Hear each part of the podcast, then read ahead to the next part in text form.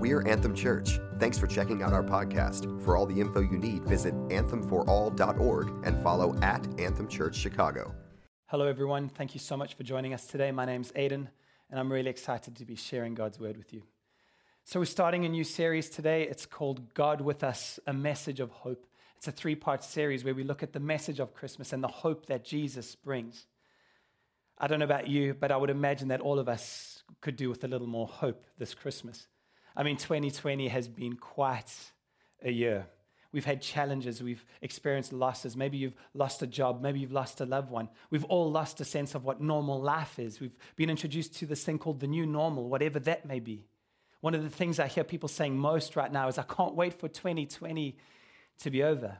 I would imagine that, like you, we started this year with hopes and dreams and aspirations, that we started with plans. And as 2020 hit, we were like, this is going to be the year.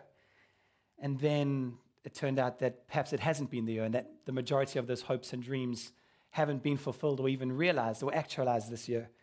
The scripture that I think of when I think of 2020 is Proverbs 13:12, which is hope deferred makes the heart sick. And maybe that's you right now, that you think about this year and you think about life, and actually your heart's a little sick at the moment because of all the hope that's been deferred. It's been a crazy year. It's been what we could call a mess of a year. And this Christmas, we, we, we, we're preaching into hope because that's what we need. Hope deferred makes the heart sick. I'm reminded of when I was in kindergarten and uh, it was Christmas time. And the teachers decided that actually it was a good idea for us to have a Christmas party. And we would all get to bring one gift to the Christmas party and unwrap it together and we were excited. I mean, hope was being built. We were anticipating this. We saw the present pile getting bigger and bigger. And then the day finally arrived. All that week we'd been talking. And it, it, so happened that at the same time that we were having this Christmas party, Teenage Mutant Ninja Turtles had just brought out the, the new toy. And this was the original Teenage Mutant Ninja Turtles. This is, wasn't, this is old school Teenage Mutant Ninja Turtles. And all I wanted was a Teenage Mutant Ninja Turtle toy. My friend as well, and we spoke about it. And then I saw my gift on the pile, and, and, it was slightly bigger than the others. And I thought, this is the year. Maybe I'm not only going to get one toy, but I'm going to get two Teenage Mutant Ninja Turtle toys. And the, the party came, and we began to open our gifts. And I opened mine, and I was so filled with hope. I was so excited. I was, I was so disappointed as I unwrapped my present because I didn't get one Teenage Mutant Ninja toy. I didn't get two Teenage Mutant Ninja Turtle toys. I didn't get any. I got a puzzle. I got a puzzle. I wanted a Teenage Mutant Ninja Turtle toy, and I, I, got a puzzle. And those have nothing in common. And immediately, as this little six year old, my hope was broken. My heart was sickened, and I, and I felt, I've just felt empty inside. And for a six year old, when, when, when the toy is everything to you, hope deferred makes the heart sick. In actual fact, I've disliked puzzles ever since then. But perhaps 2020 has been like that for you. So much hope deferred that you just, I, I want to see the end of 2020. It reminds me of another story where a few years back we wanted to get our daughter Starla an animal. She'd been saying, I want a puppy, but the house we were staying in, we weren't allowed to have a dog. So Eloise and I got together and we thought, well, let's get something else. Let's get her a guinea pig. We're allowed to have a guinea pig. So while she was at school, and that was when they still actually went to school, we went out and we went to the pet store. We got this guinea pig and we got it in its cage and we, we put it in her room. And then she got home from school and she was really excited to have this guinea pig. She called it Rosie, and, and Rosie almost became a part of the family. But what happened with Rosie was she played with her for, for, a few weeks and then she started playing with her less and less. And, and I realized that I, I needed to look after this Rosie. So I was playing with Rosie more and more. And it, after a few weeks, it was actually just me playing with Rosie, taking Rosie for walks, saying, Hey, Rosie, fetch. And I had to sit Starla down and, and, and, and say to her, Babes, what's going on? I see we got you this guinea pig, but you're not playing with this guinea pig. You're not looking after it. And she looked up at me with innocence and honesty in her eyes. And she said, But dad, I didn't want a guinea pig. I wanted a puppy. And immediately, right then and there, I realized hope deferred makes the heart sick. 30 years later, what I experienced Teenage Mutant Ninja Turtle toy, puzzle, puppy, guinea pig, it was repeating itself. And maybe 2020 has been like that for you, where you've received a whole lot of what you didn't actually want and you're trying to navigate it. We need to realize and understand that the message of Christmas is a message of hope. This Christmas, there is hope for us. And in the mess of this year and in the mess of what we might consider our lives to be, we need to realize that God always has a message. And that's the title of today's message. In the mess, there's a message. And what is that message? Well, the message of Christmas is this is that God is with us.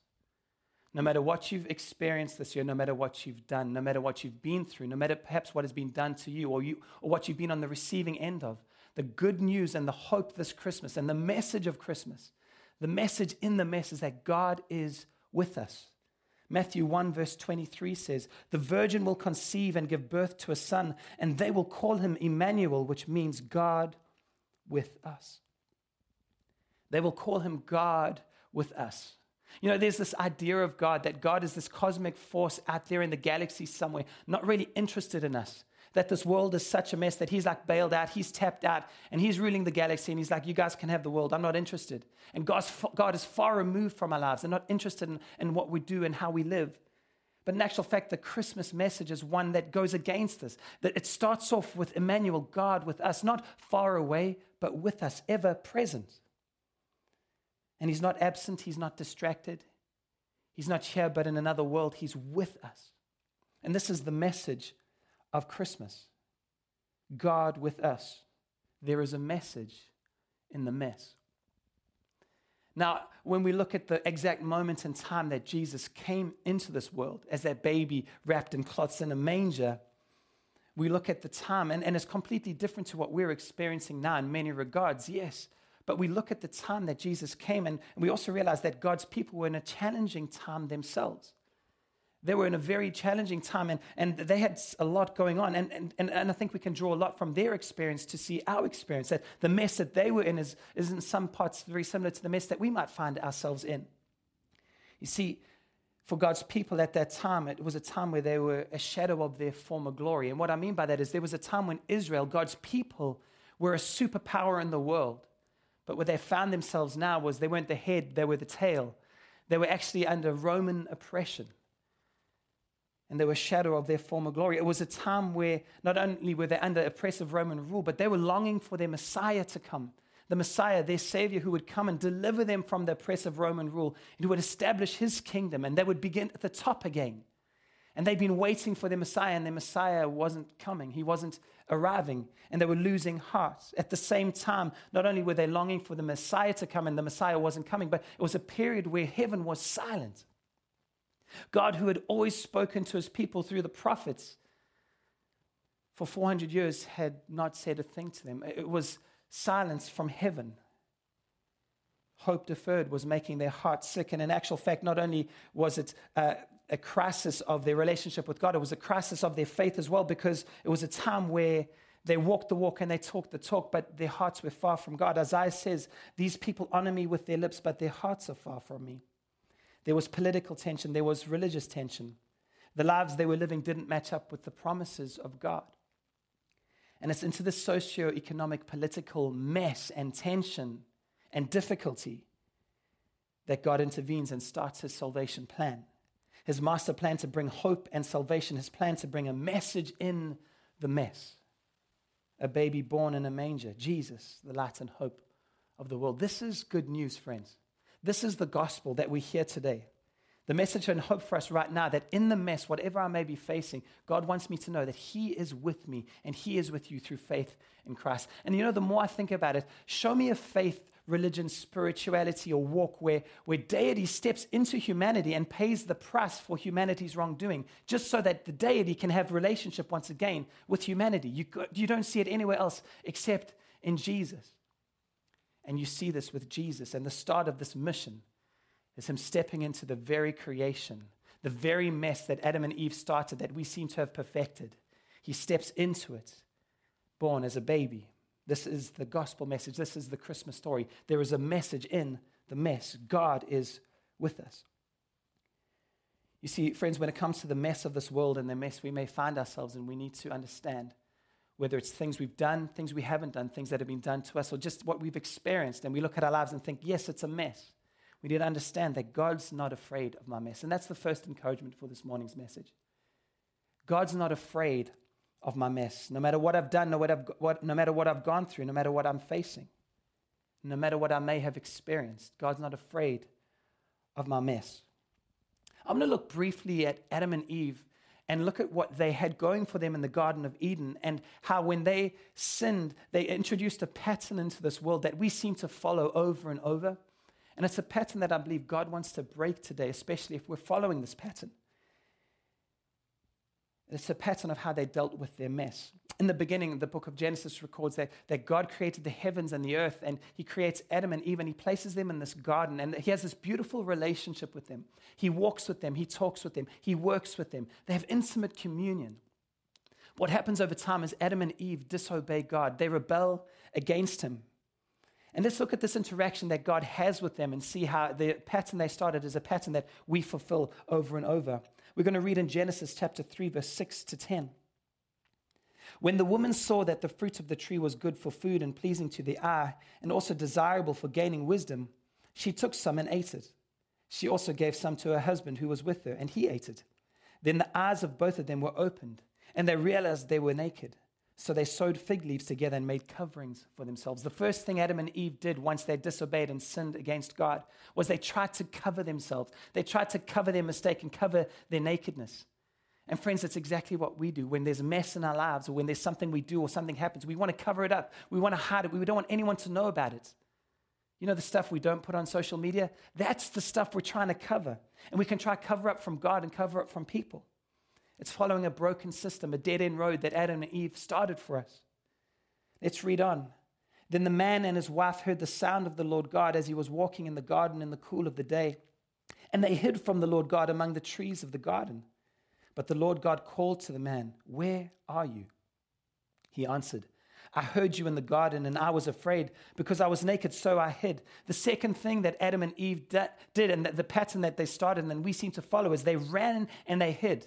And friends, we run and we hide. There's a mess we try to cover up, or even we run, run away from our mess. We try to hide from our mess. Or it's maybe our relationship with God. Something happens and we want to cover it. We want to run. We want to hide. Cover, run, hide. Cover, run, hide. Cover, run, hide. An endless pattern we keep repeating. And it's almost like it's built into us. We see it with children. Something goes wrong. The first thing they say is, It wasn't me. Nothing to see here. It's built into us. Cover, run, hide. And God comes looking for his creation. He, he always comes looking for his children and he says, Hey, where are you?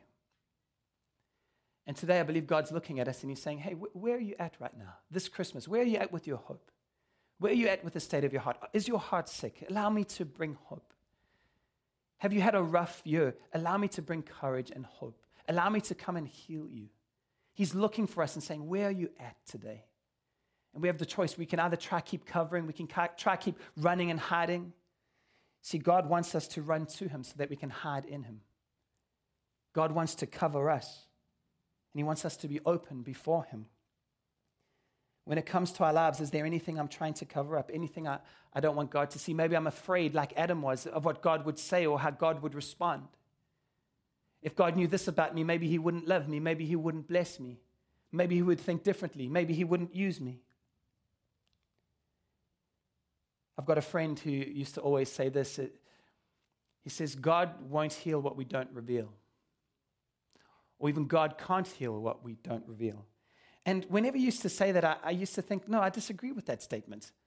I kind of get what he was trying to say, but God's all powerful. God can do all things. God, God isn't, isn't stopped by, by me. He's all powerful. He's sovereign. He can do all things. And that is true. But the more I thought about what my friend was saying, the more I came to realize the truth in it. It's not about ability, but it's about access. What do I mean? If I don't come to God and bring my heart to Him and bring my life to Him, how can I trust and, and, and expect that the mess in my life from things that I've done or things that I've experienced or that have been done to me can be solved and healed and restored? You see, when I'm sick, I go to the doctor and the doctor prescribes medicine and he helps me get back on track with my health because I've given him access. But if I, am sick and I don't go to the doctor and I refuse access to the doctor into my life, how can I expect to get better? See, God can't heal what we don't reveal. See, we can let him into our lives. We can let him in because he's not afraid of our mess. He wants to help with our mess. I love the, the, what happens next with the interaction with Adam and Eve and God is what they, they tried covering themselves with fig leaves, but what God does is He removes their fail attempts, their feeble attempts to cover themselves with fig leaves, and He clothes them with real clothes. He covers their nakedness. See, God is coming and looking for us. And maybe you don't even know God yet and you haven't put your faith in Christ, but today He's looking at you and He's saying, Where are you at in your walk with me? Where are you at in this journey? I want to cover your nakedness. I want to take away your shame. This is the Christmas message. This is the start of Jesus stepping into the earth to deal with the mess once and for all. But we've got to come to God and we can't hide from Him. We can't run from Him. We've got to run to Him. The first encouragement is that God's not afraid of our mess. It's not like He's tapping out, oh, look how bad you've been. Look how messed up this is. I'm out of here. Just come back to me when you've sorted yourself out. That's not the God that's revealed in Scripture. The second encouragement is this there's no mess that God can't save us from. There is no mess that God can't save us from. Perhaps you've walked away from God this year. Perhaps it's been such a difficult year that you've given up hope. Perhaps you cast off restraint sometime this year and you got involved in some things you shouldn't have. Perhaps you were just trying to follow God as best you could and life just threw you a curveball and it's been so difficult and challenging. Whatever it may be, there is no mess right now that God can't save you from. Is there a mess in your life? Is there something you're battling with? God wants to reach down and He wants to heal you. He wants to restore you and He wants to help you through this mess. Let's read in Mark chapter 1, verse 40 to 45 to see how God deals with the mess in our lives. It says, A man with leprosy came to him and begged him on his knees, If you are willing, you can make me clean. Jesus was indignant. He reached out his hand and touched the man. I am willing, he said. Be clean. And immediately the leprosy left him and he was cleansed. Leprosy was a terrible sickness that affected every area of one's life. Not only was it a disease that, that he, this, this man suffered from, but because of this disease, everything he touched became unclean. Why? Because he was contagious. That means he was removed from society, he was rejected. There was nothing he could touch and no one he could touch without making them unclean. Imagine living a life where everything you touch turns to disaster. Everything you touch is unclean and rejected by people. Imagine going somewhere and then you're just, everyone is afraid of you because of what you carry on your life. And the very shame that this man had, the very rejection he had, Jesus touches him right there. And you know, it's so beautiful that Jesus touches this man. It shows that Jesus wasn't afraid of his mess and, and he knew that there was no mess that God couldn't get this man out of. If he was afraid of the mess, he wouldn't have touched him. But Jesus reaches down, looks at him, and, and he touches him knowing that as he touched him, his disease would have made Jesus unclean. But Jesus knew that nothing could make him unclean because of the power of God. And he says, Be clean. Immediately the leprosy left him and he was cleansed. The very thing that brought him shame, the very thing that brought him rejection, God touched. In our lives, if there is rejection, if there is hurt, if there is pain, God wants to touch those areas in our lives. The mess of those things he wants to remove and he wants to heal. You know, we may not all have. Uh, uh, a leprosy in the physical, but every single one of us is born with a sinful nature and a leprosy of the soul called sin. And this morning or today, Jesus wants to touch us and he wants to cleanse us and set us free from the mess of sin and darkness. You know, I look at this account and I love how Jesus was indignant. The word indignant means to be angry or annoyed at something you perceive to be unfair. So Jesus is angry and annoyed in this situation because he, he perceives that something is unfair. What, did, what was Jesus indignant about? Well, he wasn't angry or annoyed at this man. Jesus was angry and annoyed that this man had been treated unfairly, that he had this disease. It wasn't fair that this man had the disease. It wasn't fair that he'd been rejected by society. It wasn't fair that he was filled with shame. It wasn't fair that he was in a mess.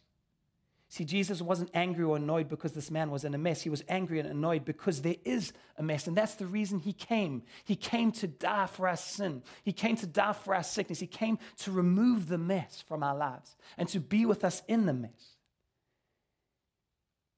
Jesus, infant wrapped and lying in a manger, God's perfect redemption plan to deal with and defeat once and for all sin and the power of darkness. I love how in this message of Christmas that God doesn't wait for us to have it all together before He comes and rescues us. He doesn't wait for us to even try have it all together before He steps into the mess of the world, the mess that we created, the mess that we continue. before he, he steps in to rescue us. In actual fact, the Bible says that while we were still sinners, Christ chose to die for us. While we were his enemies, he chose to die for us. Before we could even try to put a foot right, God knew that we were unable to. So he said, My mission is to save you, but I'm going to send my son to do that. This is the gospel. I've heard so many people say, I just need to kick this habit and then I just need to sort this mess out in my life. And then I'll start coming to church and put my faith in Jesus. I just need to kick this and then, then, then I'll begin to serve God. Friends, God knew that salvation, the, there was no prerequisite for us to get things right for salvation. He knew that we couldn't do it. That's why he sent Jesus. Once we put our faith in Christ, nothing can separate us from his love. No mess, no sickness, no sin, no experience. Nothing can separate us from the love of Christ once we put our faith in him. The fact that you are listening to this message right now is proof that God is reaching out to you into, to invite you into deeper communion, to deeper intimacy. And the fact that you're listening to this message right now is hope that God has a plan for your life because He's saying, I want to give you hope. I want to give you a future. It reminds me of a friend. I had a family friend when I was growing up. He was a powerful man of God, a powerful minister, and he did so much for the kingdom, and he was so instrumental in my family's walk with God. And then one day, he believed the lie from the enemy that he'd committed the sin that, that God couldn't forgive him of. He believed for a moment that there was a mess in his life that, that God was unable, unable to save him from. And I watched as this powerful man of God just walked away in shame and in condemnation because he believed somehow that he'd done something that God couldn't forgive. Fortunately, years later, I remember seeing him come back to church. I saw God remove the lie from him, and, and I saw him realize that he'd been believing a lie. And I saw the condemnation lift, and I saw the glint come back into his eyes. Shame was gone as he began to serve God again. As he began to realize that one, God isn't afraid of his mess, and secondly, that there is no mess that God can't get us out of. Fortunately, that story had a beautiful ending. But perhaps you're, listening to this and you're thinking, there's no hope for me because of what I've done, or there's no hope for me because of what I'm in right now. Actually, there's no mess that God can't get us out of. Isaiah 59, verse 1 says, Surely the arm of the Lord is not too short to save. 2 Corinthians 3:17 says the Lord is the spirit and where the spirit of the Lord is there is freedom. And if the message of Christmas is that God is with us through faith in Christ, then where God is there is liberty, there is freedom right here right now. But will I open up to him? Will I come to him? Or will I try cover it up and will I try and hide? Will I believe the lie that what I'm in right now is bigger than God and bigger than the cross? Or will I position the mess in its rightful place at the foot of the cross, underneath Jesus' feet? In ending, I want to encourage us with two quick things while preparing this message, two phrases kept going through my head, and I felt I had to share them. And the first phrase is this I don't need to see it to believe it. And the second one is I don't need to feel it to receive it. I don't need to see it to believe it, and I don't need to feel it to receive it. In a year like 2020, where there's been a lot going on, very often we don't immediately see what God is doing. We don't immediately perceive what, what God is up to in our lives and how God is working in our lives. And we can conclude because things are difficult that God isn't working in our lives because we don't see it in the natural. Or maybe we can't feel God's presence because we're so caught up in what's going on around us. And we begin to think, well, God's not with me. Friends, faith is this Hebrews 11 says, Now faith is being sure of what we hope for and certain of what we do not see. Even when we cannot see what God is doing, we still believe that He is with us. Why? Because His word has told us. Because we do not need to see it to believe it, and we do not need to feel it to receive it. This is where faith kicks in. When I can't see what's going on, when I can't feel my way around, when I can't trust my senses, that's when faith needs to kick in. And I believe God wanted to encourage us that as we look at this hope series, as we look at God with us, we needed to trust His word put our faith in Him. He says He loves us, so we're going to believe it. Even though we can't feel it right now, perhaps because of what we've gone through. We're going to trust that we will see it because we don't need to see it to believe it and we don't need to feel it to receive it. Because our faith is not based on our senses, our faith is based on the Word of God. Now, while I've been talking, you may be realizing that there is a mess in your life. It may be a big mess, it may be a small mess, but nonetheless, it's a mess either of sin or either of sickness. Or maybe it's something that's been done against you or an experience you've had, and you're like, God, help me out of this mess. We've got a team of people who would love to pray with you. And right now, you can, if you're watching the service live, you can click on the button, and we've got a prayer team who would love to pray with you. Or perhaps you've been listening to this message and you realize that one, you've never put your faith in Christ, or you're actually far from God and you want to return back to Him today. You want to run to Him and say, God, here I am, open before you. Search me, oh God. and you want to put your faith in Him, there is a button that you can click as well that says, I would like to give my life to the Lord. Please, I would urge you to click on that now. And not only click on that, but also click on the prayer button because we'd love to pray with you. We'd love to send a team to encourage you and help you with your walk and journey with God. In a moment, we're going to listen to one final song about God with us, Emmanuel. And my prayer is that as we listen to this song, that we would realize and come to know that one, God is not afraid of our mess, any mess that we might be in.